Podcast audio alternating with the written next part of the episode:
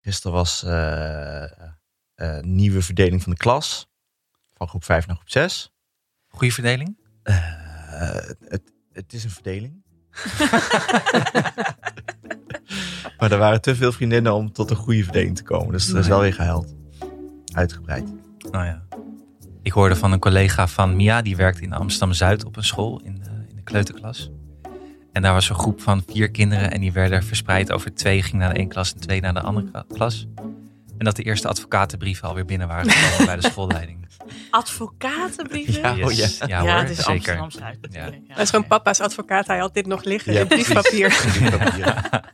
Ja, erg. Nee, want dat, dat zie ik al in de, in de berichtgeving over eh, af, eh, uitgestelde musicals en eh, ander beleid. En schoolfotograaf die toch moest komen nadat sommige ouders hadden geklaagd. Oh ja? Ook dat er nu wordt gezegd, ehm, we hebben hier heel lang over nagedacht en we hopen dat u daarmee rekening houdt. En we kunnen niks veranderen. Dat wordt nu al expliciet gemeld. Want iedereen gaat zeuren over alles. Ja. En, oh ja, nee, dat stond. Wij geloven wel dat u ook goede ideeën heeft, maar we gaan er niks aan veranderen. Nou, dan heb je eigenlijk mijn opvoedtechniek gewoon in één zin. Dat zeg ik bijna dagelijks tegen mijn kinderen.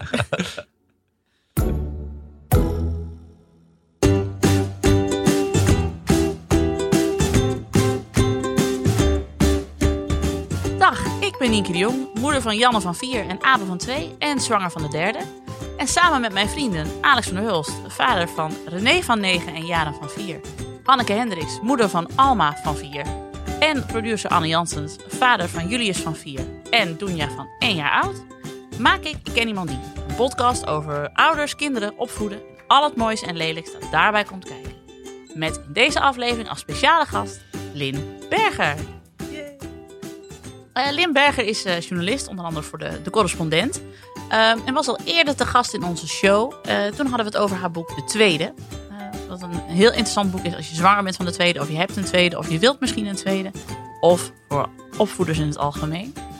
Ehm, daar hebben we toen een heel leuk gesprek over gehad. En laatst zaten wij op de correspondent en zagen wij een heel interessant nieuw artikel van Lin. En het ging over de opvoedkundige filosofe Alison Gopnik. En daar wilden wij heel graag met haar over praten. Oh en even voor de administratie. Lin eh, heeft zelf ook twee kinderen. Een dochter van zes en een zoon van drie. Zoals hij zelf zegt, 3 en 3, 3, 3 kwart. Drie en drie, drie, drie kwart. En ze heeft een nieuw huis. Een nieuwe woonboot.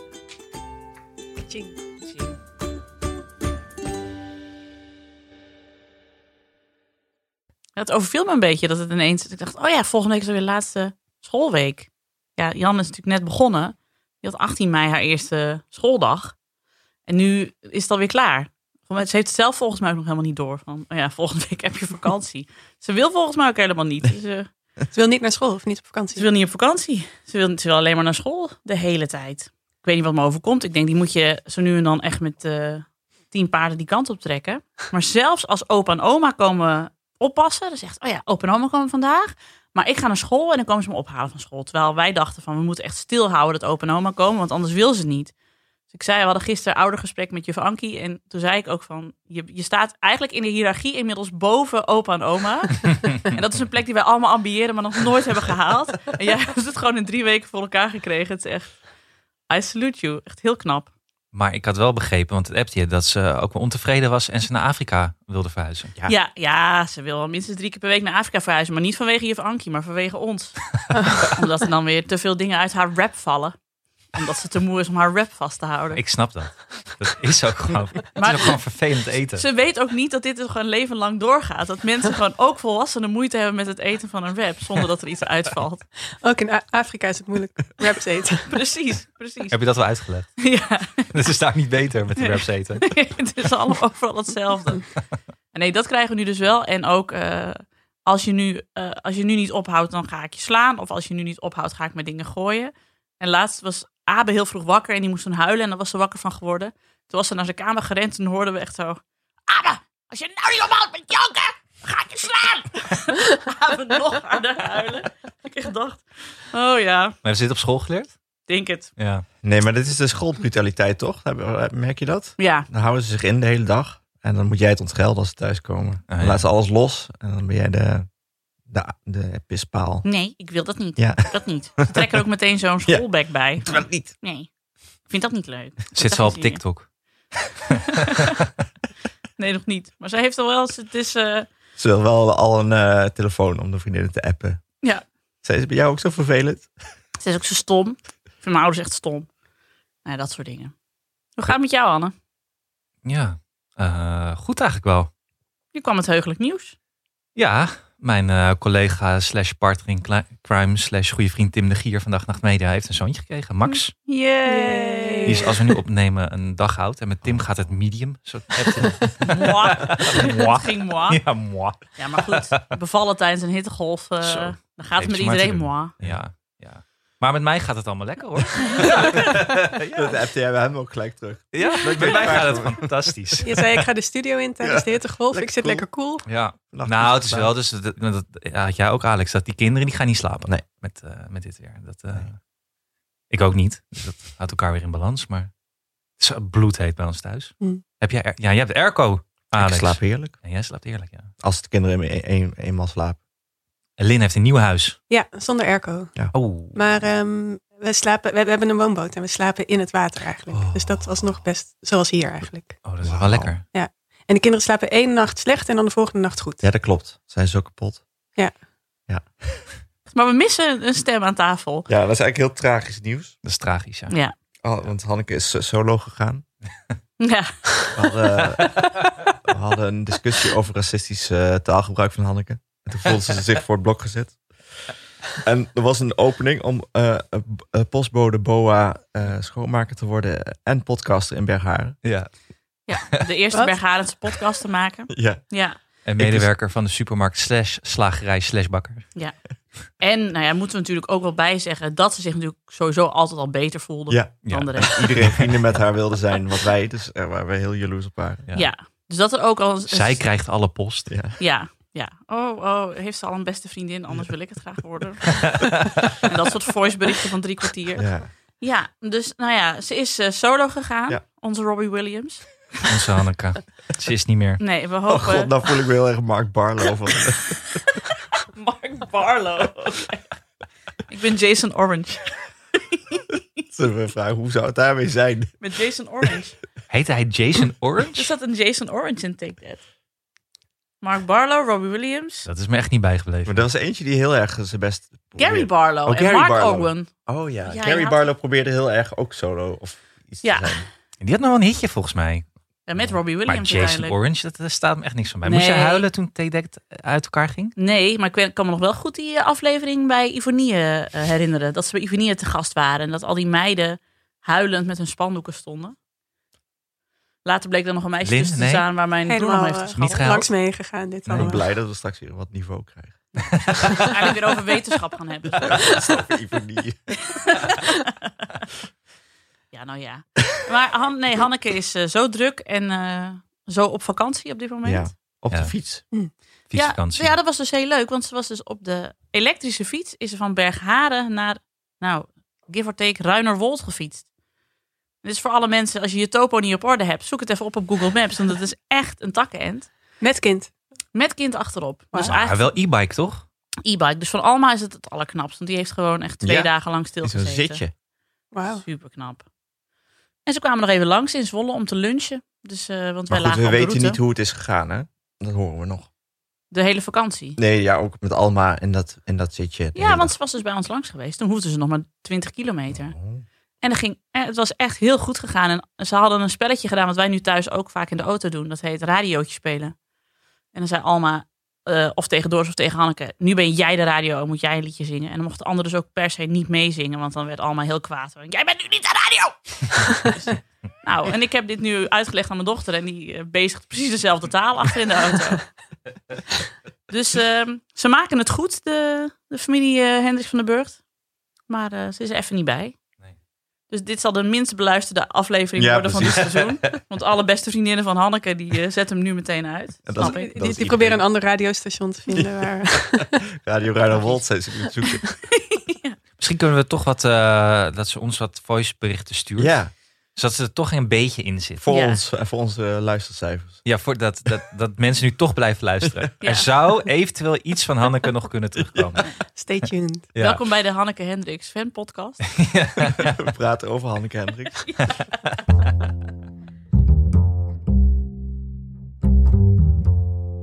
Oh, wacht, volgens mij doet hij het al. Ah. Oh, ja, ik heb nou door zijn telefoon. Eh, ik ben heel blij dat ik niet in de studio zit, want het is hier super mooi. Ik heb pijn aan mijn kont, want we hebben keihard gefietst. We zijn op de fiets naar Drenthe gegaan. Wel elektrische fiets wel, dus we zijn wel erg babyboomer uh, hoezee. Ehm, maar omdat hier alleen maar babyboomers rondfietsen, voel ik me ook jong, snel en wild. En dat kan dus op een elektrische fiets. En Ali vindt het heel leuk. En ik hoor liefst aan Lin. Uh, ik vind het ook wel jammer trouwens dat ik er toch niet bij kan zijn. Uh, hoe dan ook, heel veel, heel veel, heel veel plezier. En heel veel liefs jullie. En oh ja, en ik was op de heenweg zijn we langs Nienke gefietst. Dat was echt heel erg leuk. En zo gezellig. Ik vind dat elke stad een Nienke de Jong en Tom de Lauw moet hebben met kinderen. Alma vond het ook heel leuk. Ze hadden heel veel speelgoed, vond ze. Hoe dan ook, heel veel plezier. Maar hè, om het toch het evenwicht een beetje in de groep te houden, hebben we een prachtige gast die ook nog uh, heel veel kennis meeneemt. En niet alleen over Bergharen, maar over uh, heel veel dingen die er wel toe doen. en dat is Lin Berger. Hallo. Hallo Lin, welkom. Fijn dat je er bent. Ja, gezellig. De vorige keer dat jij hier was, toen hadden we het over uh, de tweede. je hebt er nog steeds twee. Ja, ja. ja. Blijft het ook wel bij. Ja, en hoe oud zijn ze nu? zes en bijna vier. Zes en vier. Ja. En zou je nu uh, aan het boek iets anders schrijven nu ze ouder worden? Zou je het nu anders schrijven? Ja, nou, um, een van de uh, soort verhaal, verhaallijntje in het boek was dat ik van tevoren heel bang was dat de kinderen heel veel ruzie zouden gaan maken, omdat ik met mijn zusje ook heel veel ruzie had gemaakt. Hm. En toen kwam de tweede en toen bleek het eigenlijk dat het heel goed ging. Uh, en dus ik dacht, nou, oh, dat is fijn. Als je een soort van angstscenario's hebt, die hoeven niet altijd uit te komen. En daar zou ik inmiddels wel een soort PS aan toevoegen. Uh, waarbij mijn dochter gisteren vroeg, uh, denk je dat jullie een keer gaan scheiden? Zei ze. Ik zei, nou, ik hoop het niet, je weet het nooit, maar ik ga er niet van uit. Oh ja, zei ze, nee, ja, het lijkt me ook niet zo leuk. Maar het zou wel handig zijn, want dan kan Oscar een weekje bij papa en ik een weekje bij jou. En dan ruilen we daarna om en dan heb ik geen last meer van Hier heeft ze lang over nagedacht. Dat, uh... Ja, ja. Dat is een heel, zat een heel, heel de logistiek al uitgedacht. Hm. Ja, dus projectmanager in de dop gewoon. Mhm. ja. Maar om daarom nou weer. Oh, dat, ik vind het heel herkenbaar. Ik hoor dat ook veel, dit soort opmerkingen. Uh, waarop uh, uh, hun, hun vader Maarten zei... Oh, het leek mij juist relaxed als jullie allebei één week bij mama zijn... en ik dan één week alleen. dus, nou, we zijn er nog niet uit. Ja, de kinderen van... welke dochter van jou wilde ook alweer op boksen om de andere neer te kunnen slaan? Uh, René, die wil, ja, die, dat is ze nu al gestopt. Maar ze had er ook wel bedacht om haar te kunnen deleten. Dat vinden ze ook wel fijn. Mm. Oh ja. En, en gisteren had ze, ging ze uh, een schuurgeluid nadoen. Om uh, gewoon eigenlijk, om jaren te irriteren. Een schuurgeluid? Ja, Cynthia was nog de laatste ding aan het schuren. Dus toen ze ophield, begon René gewoon het schuurgeluid te doen. Terwijl ja, een Ruby Rainbow aan het kijken was. Dus dat was weer, toen werd het weer ruzie. Dat is weer gezellig. Oh ja, die kleine update moeten we misschien nog even hebben. Hoe gaat het met jouw verbouwing? Ach, ja, ja, de uitbouw, ja. Uh, de, deze timmerman is klaar. Met, heeft geweldig werk gedaan. Dus we, en de airco hangt. Ze dus moeten de lamp nog ophangen, schilderen en inrichten. Joh. Ja. Oh, de, de, End of an era. de seksbank, die staat er nog niet. Uh, nee, die ga ik uh, dit weekend ophalen. Ja, er komt een, uh, een seksbank? Ja.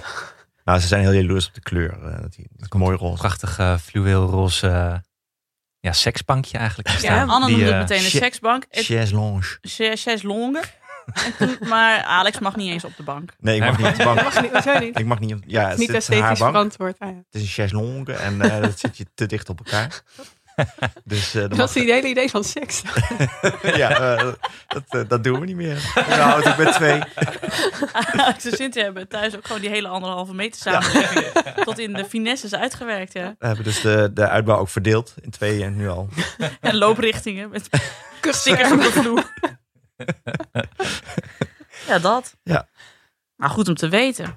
Maar uh, dat ging over de tweede. Uh, uh, hier, je zit hier nu omdat wij een heel interessant artikel van jouw hand lazen op de correspondent, waar je voor schrijft. En het ging eigenlijk over een hele verfrissende manier van opvoeden. Over niet opvoeden eigenlijk. Dat, ja, dat was eigenlijk het verfrissende aan. Eh, kun je vertellen, wie is Alison Gopnik? Eh, ja, Alison Gopnik is een Amerikaanse psycholoog en filosoof. Die zit aan Berkeley. ehm, en zij doet nu al bijna 50 jaar onderzoek naar ehm, ja, hoe kinderen zich ontwikkelen. Hoe baby's en kinderen zich ontwikkelen. En ze begon als filosoof en ze was heel erg geïnteresseerd in die dingen waar filosofen in geïnteresseerd zijn-. Zoals waar komt kennis vandaan? Hoe begrijpen we de wereld? Hoe begrijpen we anderen? En ze vond het wel opvallend dat in de hele geschiedenis van de filosofie over die vragen wordt nagedacht. Maar het bij niemand was opgekomen om te kijken naar hoe kinderen dat doen, want die leren dat. Ehm, en het is ook weer niet zo verrassend, want de hele geschiedenis van de filosofie wordt natuurlijk vooral bevolkt door mannen. Ehm, maar zij dacht van, kun je niet het antwoord vinden op dat soort wezenlijke vragen door te gaan kijken wat, wat er gebeurt bij baby's en kinderen. Eh, ze heeft een soort overstap gemaakt naar cognitieve psychologie. En is gewoon gaan onderzoeken van, wat gebeurt er in een kinderbrein, wat gebeurt er in het hoofd van een kind en ehm, ja, wat kun je daarvan leren over het leven. Hoe kwam je haar op het spoor? Ehm, toen ik zwanger was van mijn eerste kind, toen ging ik eh, op voetboeken lezen. En die waren al- meestal best wel kut.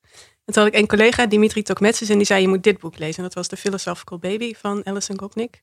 Ehm, waarin ze ja, eigenlijk schrijft over eh, wat het brein van kinderen ons kan leren over filosofie. Ehm, en dat vond ik zo verfrissend, gewoon qua niet, niveau en interesse. En gewoon het idee dat je gewoon heel serieus kan nadenken over wat kinderen doen. In plaats van eigenlijk een beetje het standaard idee wat ik dan kreeg van ja, kind, baby's kunnen eigenlijk gewoon nog niks. Die hersenen zijn nog niet af. En jouw taak is om ze in leven te houden tot die hersenen wel af zijn. Eh, en haar punt is eigenlijk, nee, die hersenen zijn perfect voor wat ze moeten doen op dat moment. Ehm, dus dat, ja, dat vond ik heel interessant. Dus ben ik er een beetje blijven volgen.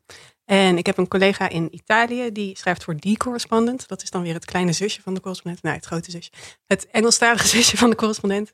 Ehm, en wij dachten, laten we er samen interviewen. Eigenlijk haar ideeën delen. Ja, want wat je daar aanstipt, dat, eh, de hele house aan opvoedboeken. Nou, hebben we er zelf ook in geschreven, maar daar staan juist helemaal geen tips in Nee, eigenlijk. Precies. Totaal tiploos boek. Nou, Daarom- Nou, daar houdt Alison Kop niks van. Ja. Talloze boeken. de, de- onze uitgever houdt daar eigenlijk niet meer zo van. Een, een ter- terugblik. Nee? nee, Dat, dat verkoopt niet. Oh, nee, mensen willen tips. Mensen willen tips, ook al klopt het niet. nee. Ook al Ja. weten ze zelfs dat het niet klopt. Want ik heb er ooit eens over Oei Groei geschreven. En daar, kun je, daar is heel veel over geschreven over waarom het niet klopt. Mhm. Maar mensen vinden het toch heel fijn om te kunnen zeggen: nee, maar zit nu in een wolkje. Ja. Ja, Mm. ja, ze heel in een fijn. sprongetje. Ja. Ja. Maar elke keer als iemand dat, als ik op sociale media iemand hoor zeggen: nee, maar mijn kind zit in een sprong, dan ik, ik wil niet reageren en ik probeer het ook echt niet elke keer te doen, maar echt zeg, oh, laat het los. Maar ik snap het heel goed, want je, je hebt gewoon handvaten nodig, omdat je denkt: ik word hier de wereld in geslingerd met een kind op mijn arm en ik heb geen idee wat ik daarmee moet. En dan is het heel fijn dat andere mensen zeggen: oh ja, zoveel schermtijd is eh, oké en eh, dit is wat ze moeten eten. En zo. Ik snap het. Maar het is Ja. met alles hoor. Het is ook met werken van de een zegt maar je moet een lijstje maken. En dan zegt weer nee je moet een bullet journal maken. En dan moet je weer mediteren. En iedereen vindt het fijn als er wordt gezegd wat je moet doen. Dat Ja. doe je dan een week en dan stop je er weer mee. Of je doet het volgende weer. Of je leest er heel veel over en je pikt eruit wat voor jou werkt. En je maakt er weer je eigen versie van. En dan ga je zelf online seminars geven over hoe jij denkt dat het moet. Dat is dan weer de over... Insta-stories. Ja, Insta-stories en eh, tutorials. En eh, eh, hoe noemde jij dat ook alweer? We hadden het laatst nog weer over. Soort e-learnings. Webinars. Webinars. Oh, ja. Ja, webinars. Of mailflow colleges. Dat is ook een. Wat is een Ja, mailflow dat ken ik college? nog niet. Ehm, als ik het goed begrijp, krijg je dan bijvoorbeeld elke week een mailtje. Met daarin een deel van de cursus. En dan volgende week nog één. Oh, dit is Alex' nieuwe, een nieuw artikel. Dit Ja, is een artikel Jeetje. waiting to happen. dat is een soort nieuwsbrief met een cliffhanger. Of zo. Ja, stay tuned.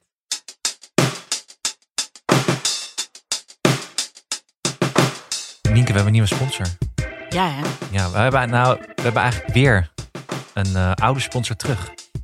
Eh, omdat die sponsor ook wel aanvoelde dat onze doelgroep eh, deze sponsor Ja. heel erg nodig heeft. Ja, wij hebben, dus, ja, wij hebben, wij hebben de sponsor nodig. En de sponsor heeft ons. is gewoon een goede match. Zeker. Helpling is terug. Helpling is terug. Dus ben jij nou nog een, eh, een jonge ouder zonder huishoudelijke hulp? Ik weet dat het een. Ja, soms zijn de financiële middelen er niet naar dat je er een. Maar als je enigszins ergens. Als het Doe- kan, gun het jezelf. Gun het jezelf dat een keer iemand anders banaan van de muur haalt.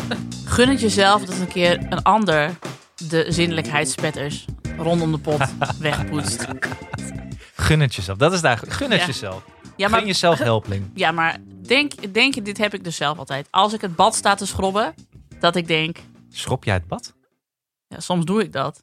Als eh, deze coronaperiode zeker, want toen kon onze schoonmaker niet komen. Doe je niet gewoon even zeg maar die, die douchekranen zo lafjes over? Nee, maar dat kan niet, want we, nou, daar heb ik een verhaal over. Maar als, je, als ze in bad zitten en ze zijn echt heel vies, want bij ons is dat, we, wonen, we leven in het stof. Maar Ja. buiten ook in stof, hè? niet alleen binnen in stof. Dus dan zijn ze bruin-zwart. En dan eh, als ze in bad hebben gezeten en eh, dan heb je zo'n bruine rand waar, de, waar het water, tot waar het water kwam.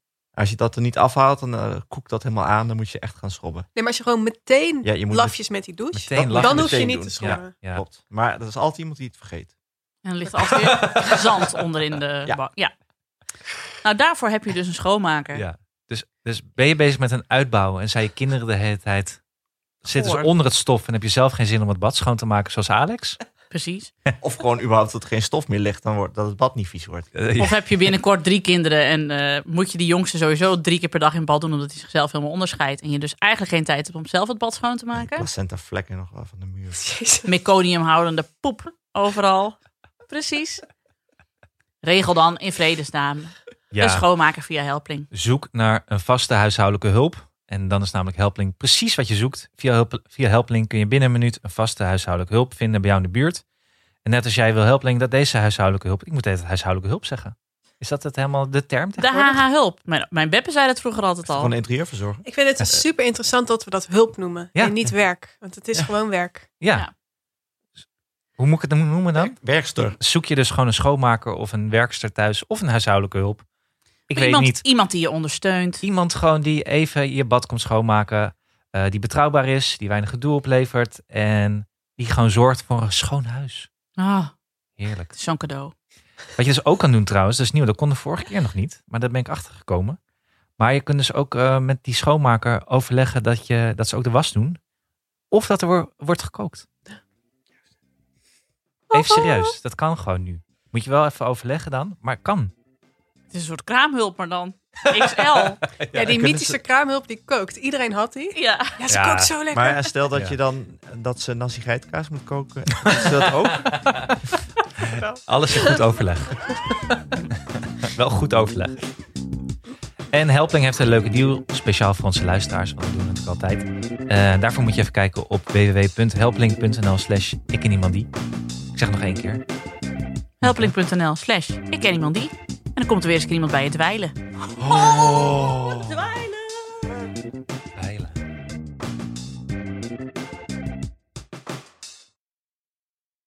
Ehm, maar het, een van de punten die Alison Gopnik maakt is... Vroeger ehm, groeide je waarschijnlijk op in een groot gezin. Dus je had veel broertjes en zusjes. Je had misschien nichtjes en neefjes in de buurt. Dus je werd eigenlijk de hele tijd omringd door kinderen. En hielp misschien ook een beetje mee met die opvoeden. En dan tegen de tijd dat je zelf ouder werd... had je gewoon al best veel ervaring. Je had gewoon al best veel gezien. Ehm, maar nu heb je misschien één broertje of zusje. Eh, als je 18 bent, ga je ver weg van je ouders wonen. Dan krijg je een keer een kind. Het is waarschijnlijk de eerste keer dat je een baby vasthoudt. En je hebt helemaal niet kunnen oefenen in gewoon een soort beetje natuurlijk omgaan met die kinderen. Wat je wel heel veel mee hebt geoefend, is gewoon naar school gaan en dingen leren en ze dan uitvoeren. Dus heel veel ouders van nu be- be- eh, benaderen het ouderschap dan als ook gewoon zo'n soort project. Van nou, oké, Mhm. dan ga ik hier ook iets over lezen. Ehm, en dan ga ik het doen. Maar zo werkt het natuurlijk niet, want baby's zijn niet zoals een stuk hout, wat je als je zo snijdt en zo snijdt, eh, een bepaalde vorm krijgt. Nee, precies. Ik vind dat wel, ja, ik dacht het is wel een goed punt. Dat we gewoon niet meer het opvoeden van kinderen of in de buurt zijn van kinderen is niet meer een natuurlijk onderdeel van het meest van onze levens. Nee, ik weet nog wel dat eh, een, vriendin, een hele goede vriendin van mij, die kreeg toen een, eh, een zoontje. En toen gingen Tom en ik op kraamvisite. En dat was echt voor het eerst in, nou dus een miljoen jaar dat Tom een kind vasthield. En we, we, lachen nog wel eens om die foto die toen is gemaakt. Want hij staat dus echt met een minkvaas in zijn handen voor zijn gevoel. Van, oh, en ook niet weten. En ook, het straalde ook geen warmte uit of zo. Je zag gewoon de pure paniek van, oh, dit gaat helemaal niet goed. En straks laat ik het vallen. Terwijl mijn, mijn broertje, nou, dat is ook gewoon een volwassen vent, die heeft zelf nog geen kinderen, maar die heeft inmiddels zoveel neefjes en nichtjes, waar hij zo vertrouwd mee is, dat je bij hem, zeg maar, zie je al, ook al is hij zelf nog geen vader, zie je, hij heeft, die, hij heeft een onwijze voorsprong op alle andere mannen. Want hij weet prima hoe je een luier moet verschonen. En hij is niet bang om met een kind, met een baby de trap af te lopen, omdat hij denkt dat hij het laat vallen. En dan zie je dus inderdaad hoe fijn het is als je een beetje vergelijkingsmateriaal om je heen hebt. Ook al heeft hij dus geen... Hij was de jongste bij ons. Ik bedoel, Ja. hij, heeft niet, hij heeft niet met zijn broertjes of zusjes omgesjouwd. Maar wel nu Maar wel weer met de kinderen van zijn oudere broers en zus. Precies. Dus dat het wel echt goed werkt. Maar ja, die kinderen worden natuurlijk ook steeds meer weggehouden van de gezinnen. Ja, niet, natuurlijk niet bewust. Eh, we doen het zelf ook met het kinderdagverblijf. En nou, ik heb wel eens een gezin gehoord, die, die liet de jongste thuis met vakantie. Vond ik ook wel heel heftig. No way. Vond ze te, veel gedoe. Maar bij wie dan? Ja, bij, thuis. bij, bij, eh, bij de open oma of zo. Volgens mij bij open oma. Dan bleef hij gewoon een weekje. Maar eh, ja, dat is natuurlijk extreem. Maar volgens je- mij zijn ze minder aanwezig ook. eh, ja, het wordt meer uitbesteed. Ja, nee, maar het is ook, je hebt een term voor, volgens mij, generatiesegregatie of leeftijdssegregatie. Maar dat we dus, we stoppen onze peuters op het kinderdagverblijf. En dan de kinderen gaan op school netjes op leeftijd. En dan de volwassenen zijn ergens anders aan het werken. En opa en oma, ja, die zitten dan ook in hun eigen appartement of in een verzorgingsthuis. Dus je hebt, het is allemaal een soort uit elkaar getrokken. Ja. Ehm, een soort, ja, het is dan efficiënt of zo. We doen gewoon alle eenheden bij elkaar. Maar daardoor heb je dus ook, ja, wordt het allemaal steeds minder natuurlijk om je soort te verplaatsen in iemand die niet precies is zoals jij. Ja, je mist de variatie volgens mij stond ook dan in het stuk, toch? Ja. Eh, ja. Ja, ik heb wel eens Vincent Duindam, die heel veel over vaders schrijft, geïnterviewd. En die noemde dat het boerderijmodel, wat hij een mooier model vindt. Dat thuis zijn, kinderen thuis te- en de buurt van huis werken. Eventueel ook je ouders er nog in de buurt. Ja. Wat, een, eh, wat hij veel natuurlijker vindt. Maar dan zou je dus zeggen dat eh, wat je nu heel veel ziet van opa's en oma's die oppassen, dat het dus eigenlijk een hele positieve ontwikkeling is, omdat die. eh, het wordt vaak geframed als eh kijkers die ouders geen tijd hebben voor hun kinderen. Maar eigenlijk geef je je kinderen iets heel moois mee. Namelijk de blik van een ander stel ouders, Ja, is een ander stel verzorgers. Ja, op, eh, op jouw kind. Ja, en dat is ook en natuurlijk eigenlijk gewoon hoe, hoe we het heel lang allemaal hebben gedaan. Eh, dus het, het, daarvoor, dat is dan meer een soort de, de, de evolutionaire antropologie kant, eh, die daar steeds meer bewijzen ook voor verzamelt. Van, ehm, wij hebben nooit, zoals we het nu doen, zo van oké, je hebt ouders en kinderen en daar moet het eigenlijk allemaal gebeuren. Dat hele opvoeden, dat is een soort heel rare, soort freak Hmm. eh, model in de geschiedenis. Want wat, je kan helemaal niet, een kind opvoeden kost gewoon zoveel energie en zoveel tijd. Dat kan je niet in je eentje doen. Je kan het eigenlijk ook niet met z'n tweeën doen. Ehm, dus in de meeste culturen, in de meeste tijden verdeelde je gewoon dat werk. Dus je had, je had een biologische moeder, nou misschien een biologische vader die zo aardig was om mee te doen. En dan oma's, tantes, buurvrouwen die ook hielpen. Ehm, En hoe noemt Oprah dat? It takes a village to raise a child. Het is dat Hanneke niet is, maar daarom denk ik, ik gooi hem er even in. Maar ja, we wisten gewoon zeker dat het vandaag lang zou komen. Ja. Ja, tuurlijk. Het is echt jammer Want het dat stond in ja, het artikel. Het stond in, ja. Ik heb het, eh, ik heb Wist je het dat Hanneke die term heeft bedacht? ik heb het gehoord. Ja. ja, dat is heel snel rondgegaan. Want Alison Kopnik zei het dus ook. Ongelooflijk. Heeft Alison Gopnik een vakantiehuis in Bergharen of een hond of wat is hier aan de hand? Nee, maar, dit is, wel, maar dit, is, dit is wel even heel goed om even, zeg maar, trek er even uit. Dit moeten we even goed zeggen. Het is dus niet natuurlijk om per se met z'n tweeën kinderen weer te willen opvoeden. Dat is gewoon heel zwaar. En het Ja. is heel goed als je daar Mhm.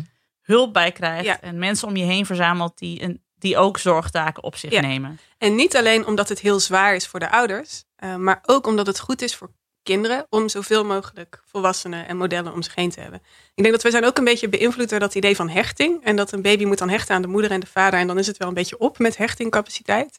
Ehm, maar kinderen kunnen echt heel veel leren door gewoon verschillende voorbeelden te hebben van hoe je kan zijn, eh, hoe je kan doen, hoe je met elkaar kan omgaan. En dat is ook het punt van de kindertijd. Is gewoon ehm, zoveel mogelijk dingen ontdekken, zoveel mogelijk opties zien.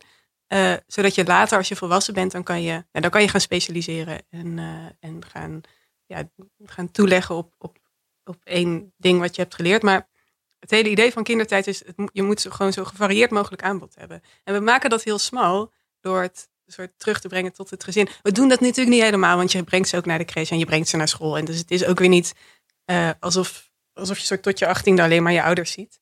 Hoewel het wel heel homogene groepen zijn tegenwoordig, toch? ja, nee, het zijn hele homogene groepen. En ook denk ik dat veel ouders zich toch een beetje schuldig voelen als ze hun kind naar de crash brengen. Of als ze opa en oma inschakelen. Je voelt, je voelt je minder schuldig bij opa en oma dan bij de crash.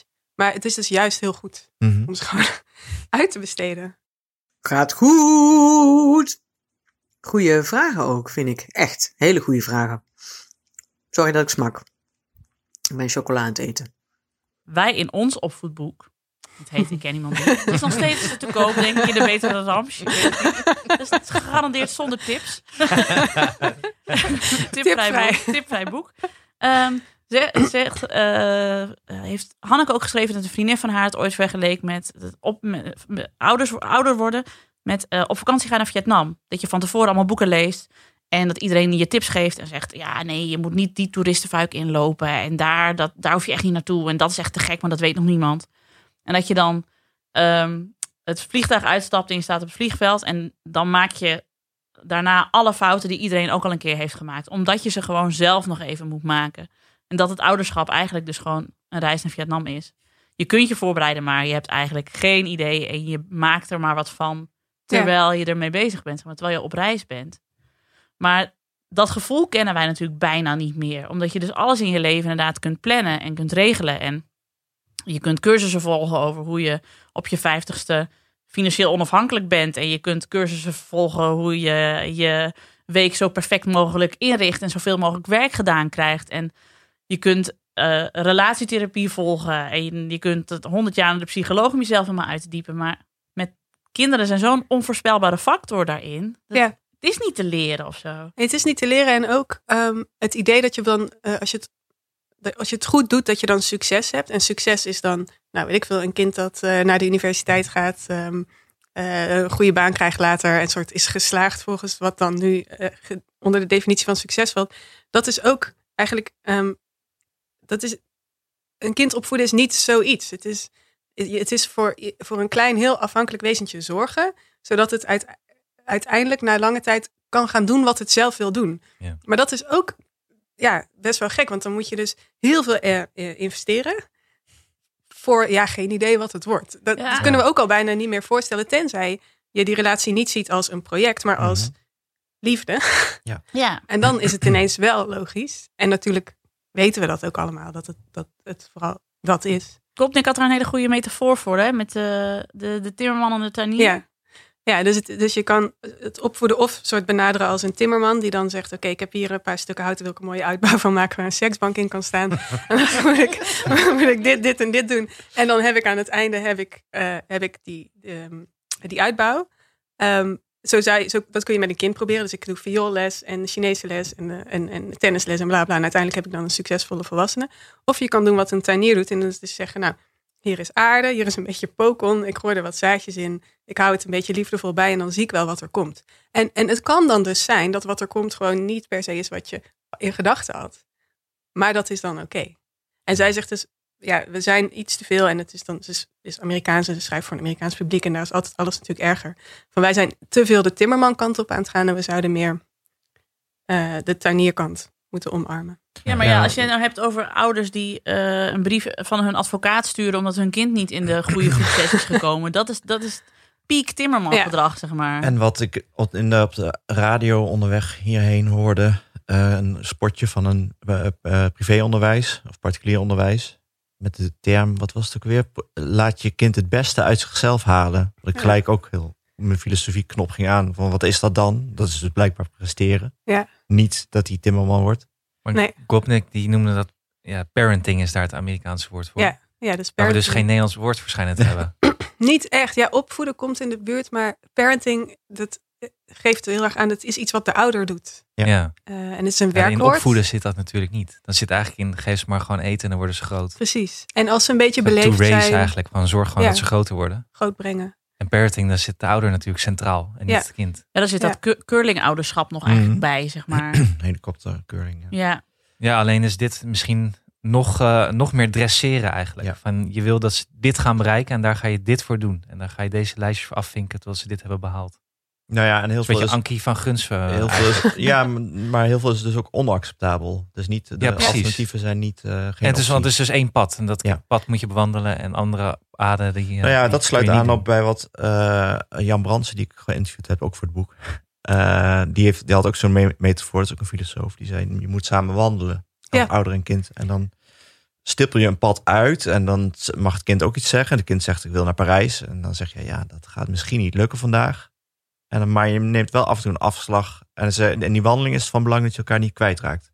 Ja, maar dat is ook een hele mooie metafoor omdat je het samen doet. Ja. In plaats van ik heb bepaald en jij gaat, Ja, gaat het dan uitvoeren. loop je achter elkaar aan. Ja. En dan raak je dus elkaar kwijt. Want het is van belang dat je op rond de 18e in ieder geval elkaar nog ziet. En niet dat het dan ophoudt, maar Ja. dat je elkaar onderweg niet kwijt bent geraakt. Ja. Want dat gebeurt denk ik met wat, eh, met dat parenting. Ja, die kan, het is natuurlijk uiteindelijk een recept voor gewoon heel veel frustratie voor iedereen. Want eh, je kan nog zoveel boeken lezen, maar uiteindelijk gaat dat kind. Mhm. Ja, en, en dat is ook wel het mooie natuurlijk. Dat kinderen zijn ook wel weer zo weerbaar dat ze. Je kan ze ook weer niet verknallen door, Nee. door zo rechtlijnig proberen ze groot te brengen. Maar het is wel zonde. Ja, want niet ik bedoel, je hebt voor mij elke, elke september wel weer in één grote Nederlandse krant een verhaal staan over ouders die teleurgesteld zijn in het schooladvies dat hun kind heeft gekregen. Weet je, oh, ik, ik woon in Amsterdam Zuid en mijn, mijn kind is het enige kind van ons, uit onze vriendenkring dat naar het VMBO moet. Oh, de shame, de shame. Klingel, klingel, klingel. Met mijn bel. Eh, dus dat zijn al die, ja, die, die verwachtingen die je hebt. Terwijl dan heb je dus ook, als je er nu pas achter komt van mijn kind is een VMBO-kind, dan heb je dus eigenlijk ook al twaalf jaar niet goed naar je kind gekeken. Ja. Of ben je zo verblind geweest door het beeld dat jij had van dit zou mijn kind moeten worden.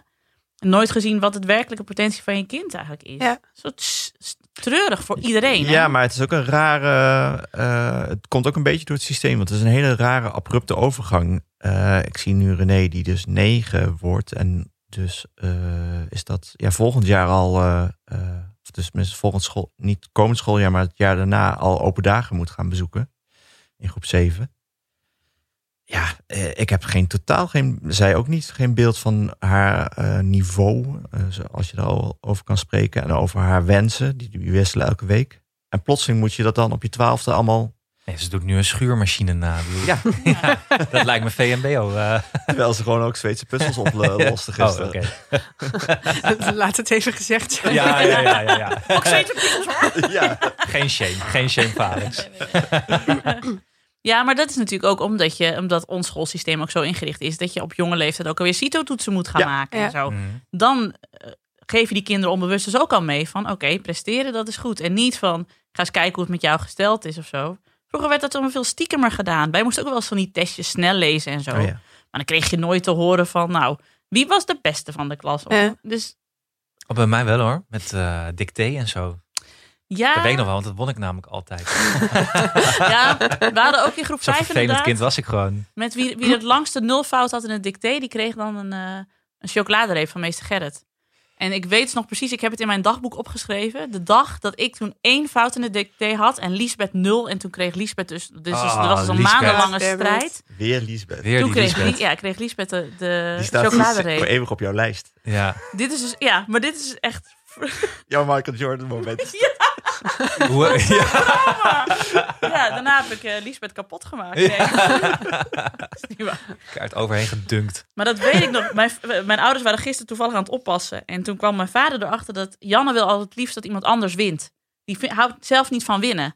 Dat vindt ze heel ongemakkelijk. Want dan denkt ze dat mensen trots op haar zijn. Daar kan ze niet zo goed tegen. Ja. Ze wil gewoon een beetje, laat, laat mij maar lekker, weet je. Pak jij de shine maar, zo.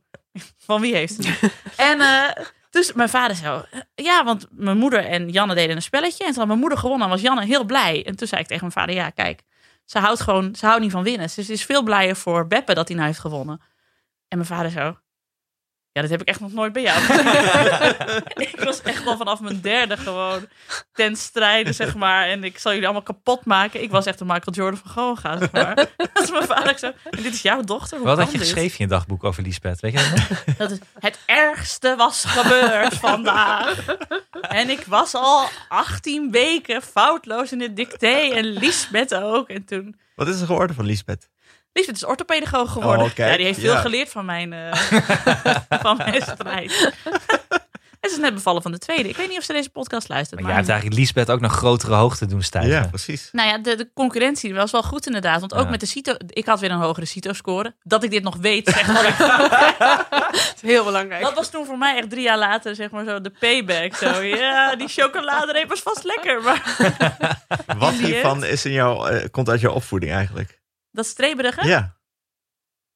Niet van mijn moeder. Mijn moeder is totaal niet streberig. Mijn, vader, mijn vader wil wel... Mijn vader kan het ook niet uitstaan als hij over een bepaald onderwerp niet mee kan praten. En dat hebben wij alle vier heel erg. Dus dat je denkt... Zat je, sta je op een feestje en hebben mensen het over natuurkunde. En dat dan ineens denkt, shit, ja, ik moet ook meer boeken over Stephen Hawking gaan lezen. Want dan, Richard Feynman niet allemaal gelezen. Damn waarom kan ik hier nou niks zinnigs over zeggen? Dat. Maar hebben je broers, hadden jullie dit allemaal thuis? Als jullie een spelletje speelden, dat bord vloog wel Ja. door de kamer. Ja. ja, ja. En vooral Haite en ik hebben het heel sterk. eh, dit kan ik nu denken. Mijn middelste broer die had dan een keer, die deed een loopbaancoach-achtig ding. Hij wilde van baan wisselen en eh, had een loopbaancoach. En die zei toen van, eh, wanneer, wat was het moment in jouw leven dat je het meest getergd bent geweest? En toen vertelde Heite het verhaal dat hij met mij aan het fietsen was. Met, met, Tom en met mij, we, waren- we waren met z'n drie aan het fietsen op de postbank bij Arnhem. En Heite had dat hele jaar nog amper gefietst. En Tom en ik waren vol in training voor de Tour for Life. Dat was een hele lange fietstocht waar we toen voor aan het trainen waren. Dus wij waren super fit en Heite helemaal niet. En toen heb ik hem er afgefietst op de postbank. En later nog een keer. En we kwamen terug bij het vakantiehuisje waar mijn ouders zaten in Hoendelo. En Heite ging meteen douchen. En mijn vader echt zo, oeh, die leuk.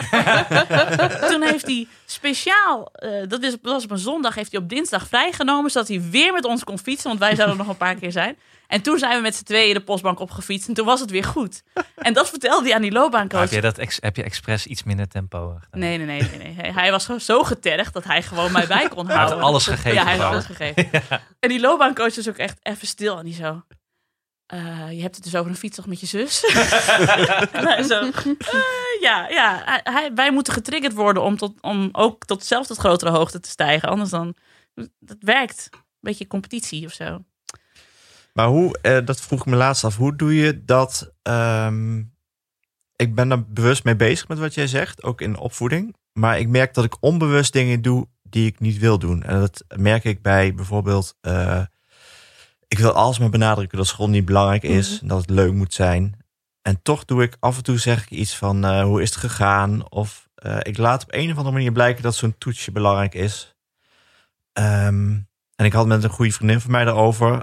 Eh, wat een grappige anekdote is, haar zoon was laatst kon ook niet slapen en die kwam naar beneden. En toen zat eh, haar, haar vriend Dream School te kijken. Toen zei die zoon, "Eh, daar wil ik heen.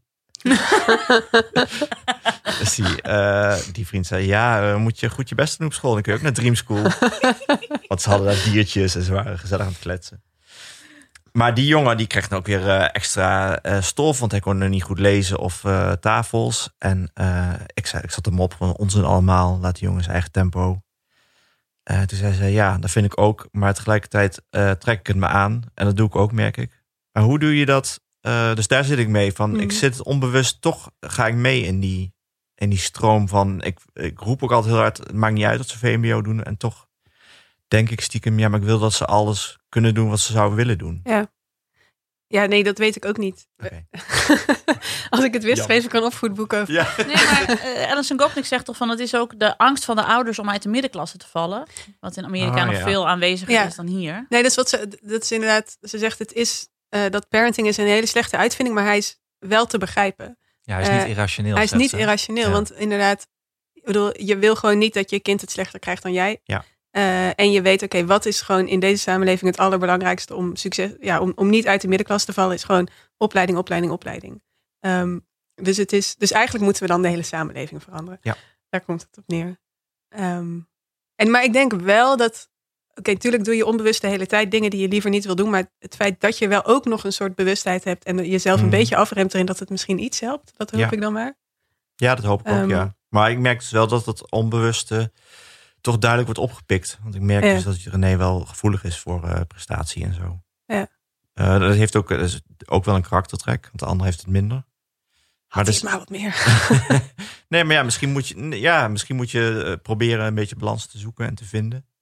Maar het onbewuste wordt wel, eh, en ik denk dat, dat meer mensen er last van hebben. Dat, eh, ook omdat je zelf dan voelt, hey, ik zit toch te pushen of ik probeer toch mee te gaan in wat die docent roept. Ja. Terwijl je eigenlijk denkt van laat ze gewoon in hun eigen tijd dit allemaal eh, lekker doen. Ja, maar dat is het dus eigenlijk als het gewoon soort in de samenleving, als er gewoon meerdere opties waren voor succes, of, zo, Ja. of een bredere definitie van succes, dan zou dat makkelijker zijn.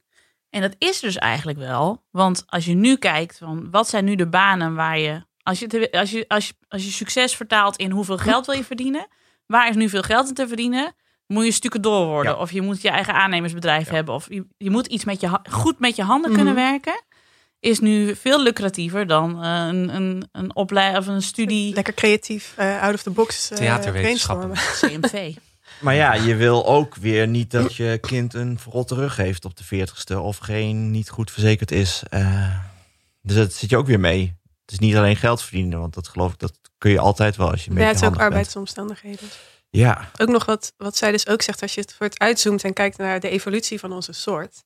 Maar wat maakt een soort weerbaar? Nou, dat is var- variatie. Zodat, Mhm. stel je voor, ineens verandert het klimaat. Dan is het fijn als je, als je niet een monocultuur hebt. Waarbij iedereen goed creatief kan denken en goed achter een computer kan werken. Maar ook mensen die iets heel anders kunnen doen. Ja. Ehm, en dat is dus op het moment dat je als ouder denkt, nou, mijn, mijn, mijn definitie van succes is eh, universiteit en een baan op de Zuidas. En iedereen wordt zo. eh, dan, dan ben je vervolgens echt de sjaak als er niemand meer huizen kan bouwen nadat eh, het hele land is ingestort of zo. Ja. Raar scenario. Maar ehm, dus, dus ja, je kan het ook nog soort, zou het ook nog bijna kunnen benaderen als een daad van altruïsme om je kind niet zoals alle anderen te laten Mhm. worden. Van, ik, ik doe het voor de soort. Ja.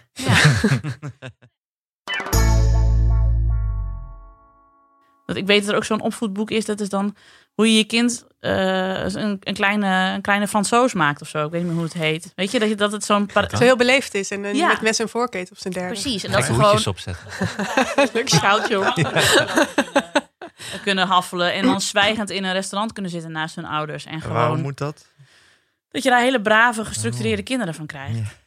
En als, ja, als er dat soort opvoedboeken bestaan en jij bent van de school, eh, mijn kinderen mogen zelf eh, ontdekken, want dat is wat Alison Gopnik zegt, dat die eerste jaren hebben ze nodig om te ontdekken.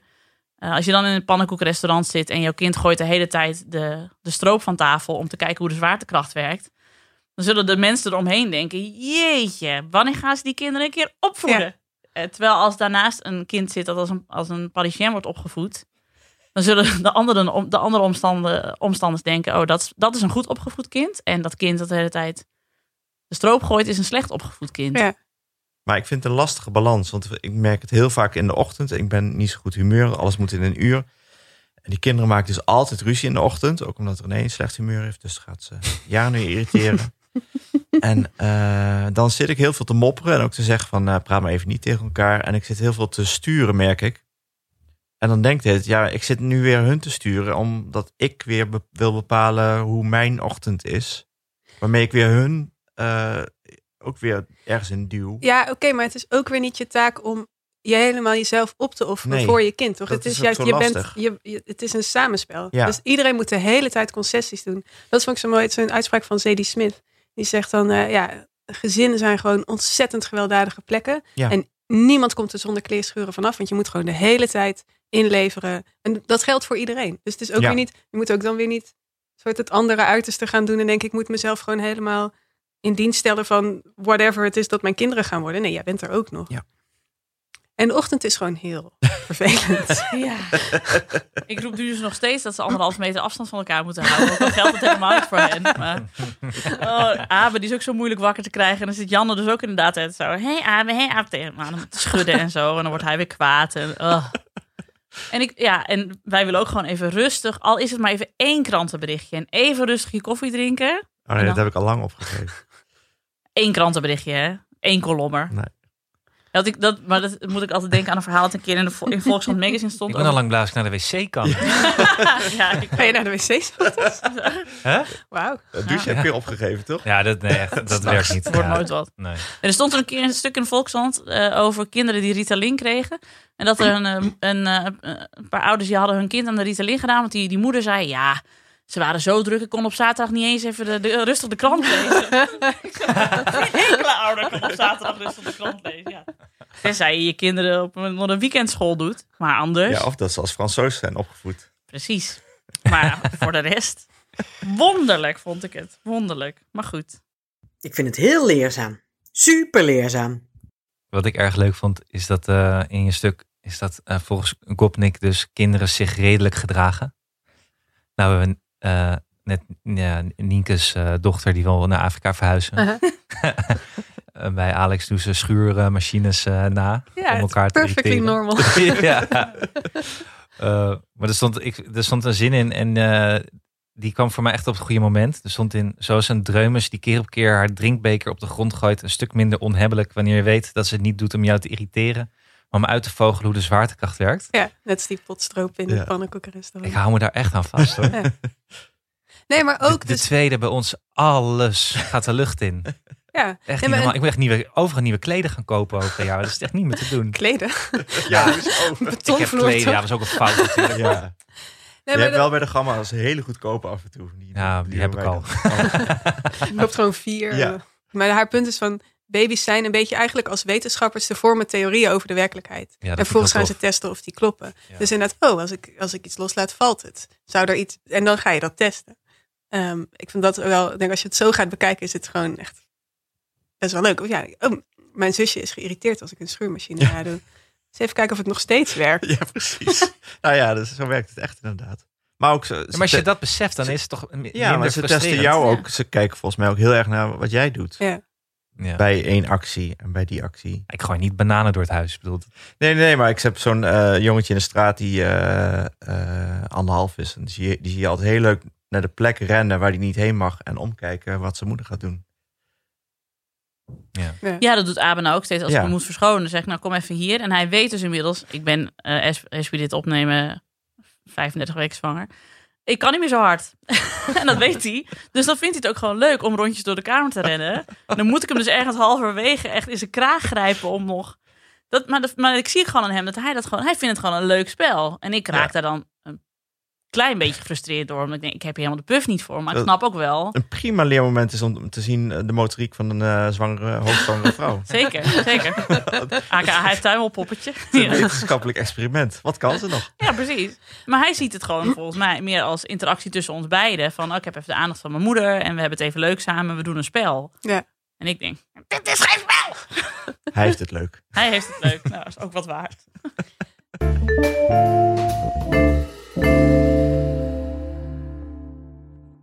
je ging eh, in coronatijd met Gopnik bellen, neem ik aan. Ja. Jullie hadden een, een fijne Zoom-meeting met Hele elkaar. fijne Zoom-meeting. Wat wilde je van haar weten?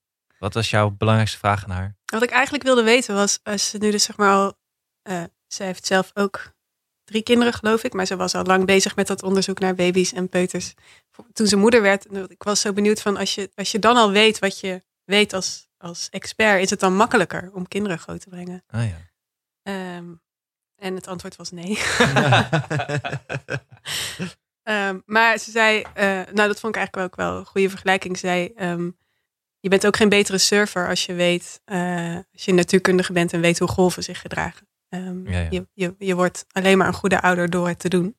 Eh, en ze zei dus waar ze meer profijt van had gehad, was het feit dat ze de oudste was van zes kinderen thuis. En dus gewoon wel al heel veel die apprenticeship had kunnen doen.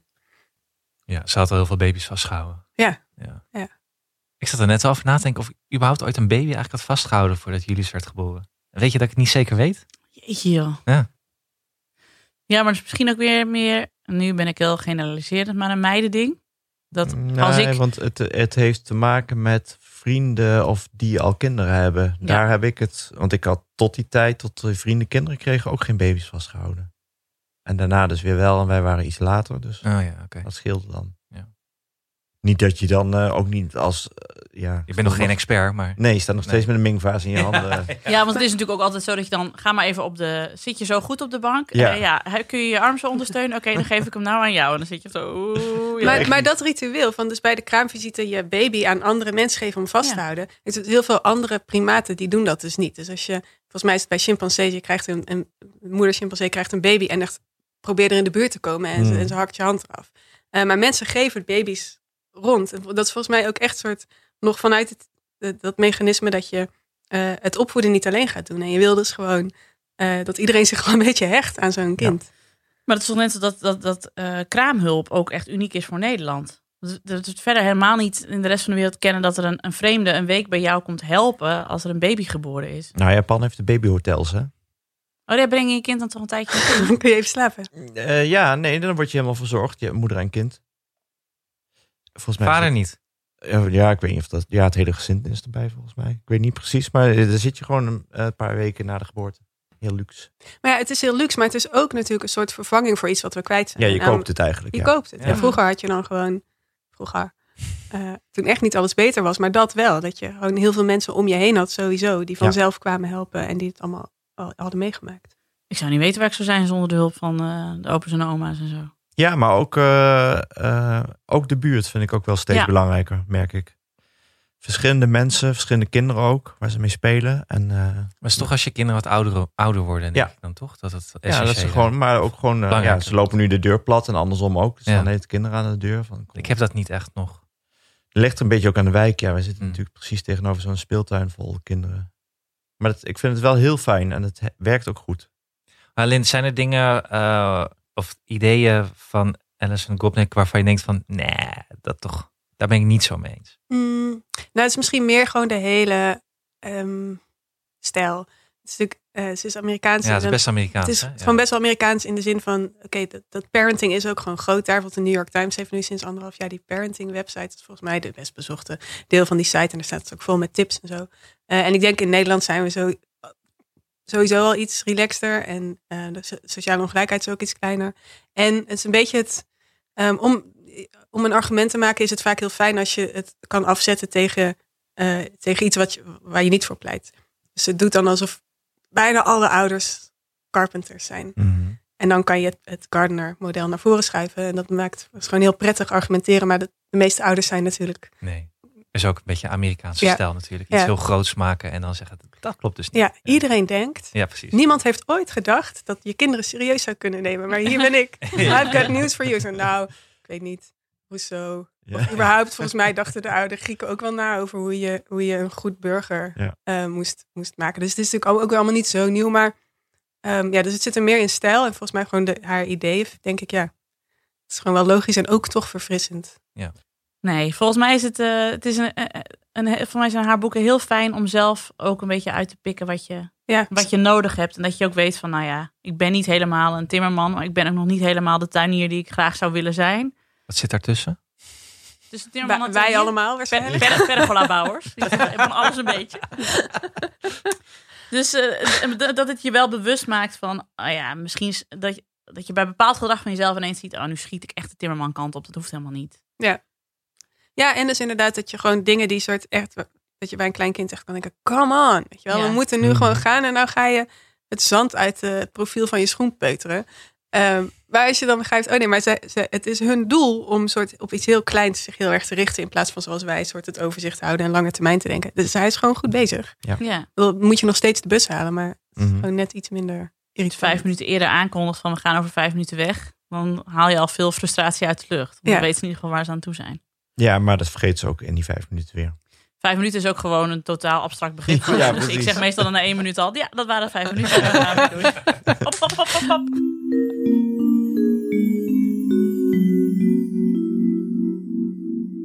Wat moeten we lezen van Alison Gopnik?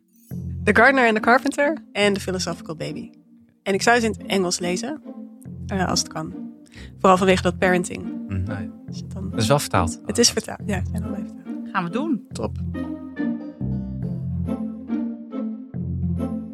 Misschien kun je je, je, je bevalling mailflowen. Nee, nee, ik wilde mijn bevalling eh, aan de vrienden van de show. eh, Oh ja, Ja. Precies. Daar moeten we het nog even over hebben. Ja. Daar moeten we het over hebben. Want we moeten even een hele grote shout-out geven naar Manouk. Manouk. Ja, Manouk. Manouk is.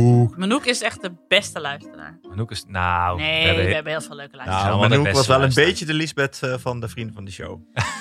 Ja, ja, dat is zo. Het Dat is is jammer voor de nummer twee. Ik weet maar. Ja, Manouk was de eerste. ja. Manouk alles goed. Manouk is de eerste vriend van de show. Maar denk je nou, hoe, wat is dit? Hoe kan dit? waar hebben die mensen het over? Hoe word ik een Manouk? je kunt dus eh, tegenwoordig vriend van de show worden. Dat is Kan, een, ja. Het is een prachtig platform, eh, eh, gemaakt door onze grote bazen van Dag en Nacht Media. Eh, waarbij je, eh, ja, we wilden eigenlijk wat meer contact met jullie. En eh, ehm, dat Nog kan meer. nog meer contact. Ja, we hadden al heel veel vrienden op Facebook en op Zeker. Twitter en eh, Instagram. Maar je- Dankzij Hanneke. dankzij Dankzij Hanneke. Hanneke. Nee, eigenlijk Wij heeft Hanneke heel ja. veel Ja. vrienden van de show Die al. willen zich altijd onderscheiden. Die zeggen, ja, ik ben misschien wel vriend van de show, maar vooral van Hanneke. Ja, Ja. Hadden eigenlijk ook vrienden van Hanneke kunnen noemen, maar daar hebben we het niet voor gekozen. Nee. Nee, want dat heeft ons eigen platform geen zin meer. Nee. Nee. Maar als je je dus aanmeldt als vriend van de show van Ik ken iemand die, dan eh, eh, krijg je eh, eh, exclusieve eh, dingetjes. Bevallings, Bevallingsverhalen, audiofragmenten. audiofragmenten van de bevalling. nee, dat krijg je niet. Maar dat kun je Nee. doen. Je kan dus Ja. ma- wat makkelijker een, zelf een audiofragmentje naar ons opsturen. Ja, Dat is leuk. Dat als kan het allemaal niet via het platform. eh, technisch. En wij kunnen daar stukjes op schrijven. Ik had een, een, een notitietje geschreven waar alleen Alex op heeft Ik gereageerd. heb er wel op gereageerd. Ja. Ja. En goed. daar ook geen reactie op gehad. verder. Nee, dat was ik weer vergeten. Dus dat gaan we verbeteren. Dit, Nou, ik heb daar denk ik wel reactie op gehad. Want ik vroeg dus waarom eh, gaan na die, die, dat hemelse eerste week kinderen weer naar school. Waarom worden ze dan gelijk verkouden? Nou ja, gelijk daarop zei het RIVM, ze mogen wel met een snottebel naar school.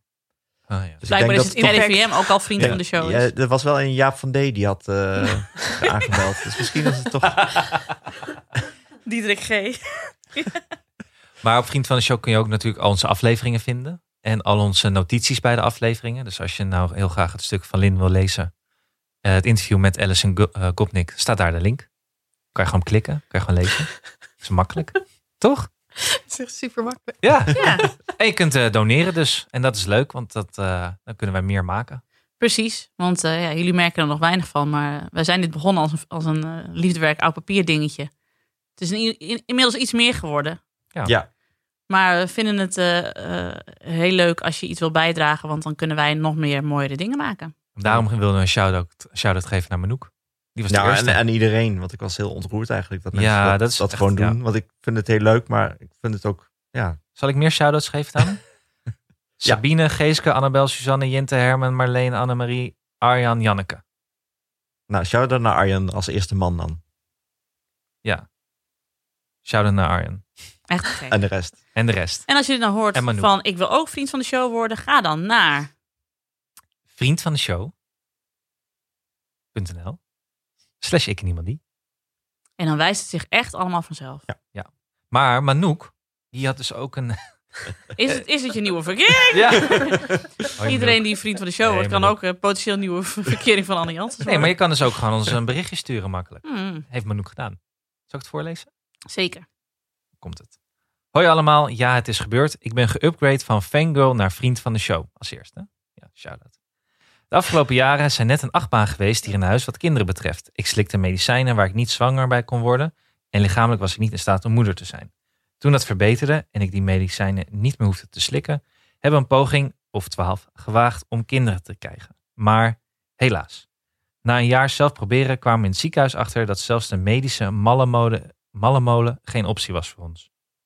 Aangezien ik als kind al pleegkinderen wilde en naar heel veel gesprekken en jullie afleveringen over pleegouders, zijn we serieus voor gegaan. Dat is een leuke aflevering. Ja, we zijn een Mhm. leuke aflevering. Waren jullie naar Hugo Waard gaan? En jij niet, omdat Ajax speelt. Ah, ik Oh, speelde ja, dus dat was niet. het, ja. Ik had betere dingen te doen. Mhm. En hij was thuis, hij was thuis nodig. Oh ja, dat Ja, was, ja, dat was ja. toen net iets. Ja, Nienke, dat- haal jij even het Amsterdam even de opnameapparatuur. mij was ik hartstikke ziek, jongens. Nee joh. Mhm. Mm. Hartstikke. Wat een griep. Ehm, sorry Manouk.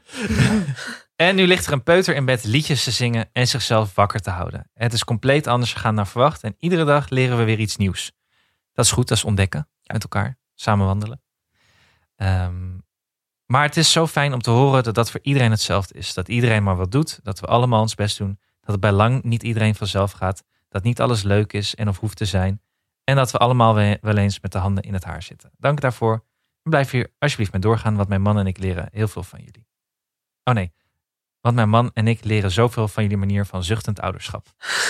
Shout-out naar Alex. dat is wel een kleine nuance, ja. Wat Dankjewel, lief. Manouk. Wat, ja, wat een lief Ja. verhaal. Ja, En ze vat daar in een paar zinnen ook gewoon de hele podcast samen. Mhm. Dus als we nog een copywriter nodig hebben, dan weet hij het te vinden, Manouk. Te gek. Stort Nou, ze het geld gewoon weer terug. precies. Maar wil je je aansluiten bij Manouk en het eh, keurkorps aan eh, Vrienden van de Show? Ga dan dus naar vriend, vriendvandeshow.nl slash ik ken iemand die. Meld je aan. En dan zal ik er over een paar weken ook eens even eh, eh, heel veel leuke eh, baby-updates zetten. Inshallah, deo voor lente. Zo de heren willen en wij leven. De eerste babyfoto vind je daar. Oeh, Oh. Oeh, tempting. exclusive. yes, I know. Oh, RTL Boulevard is Ja. nu vriend van de show. Guido den aantrekker.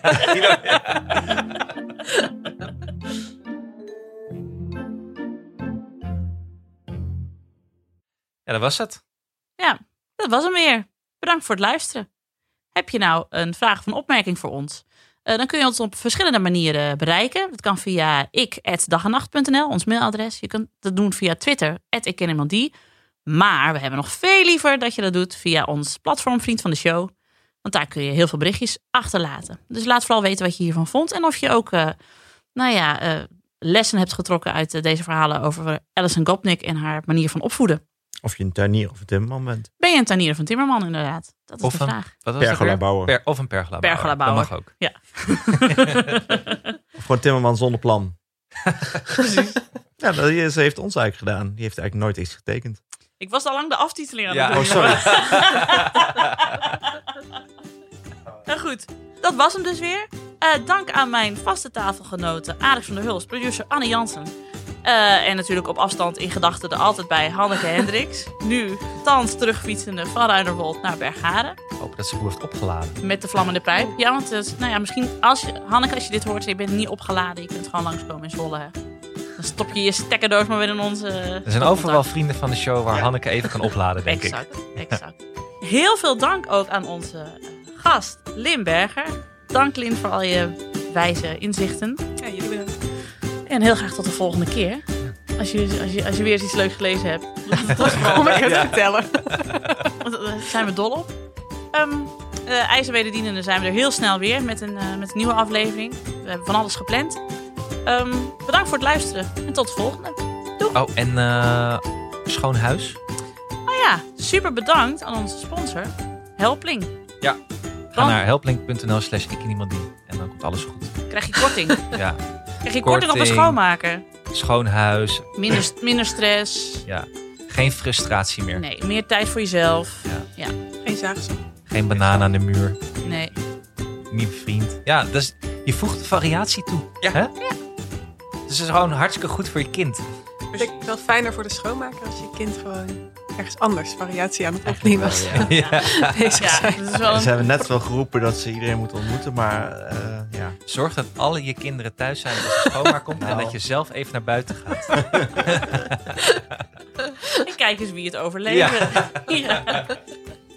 Oké. Nou ja, met mij erbij was het eh, minstens zo leuk geweest.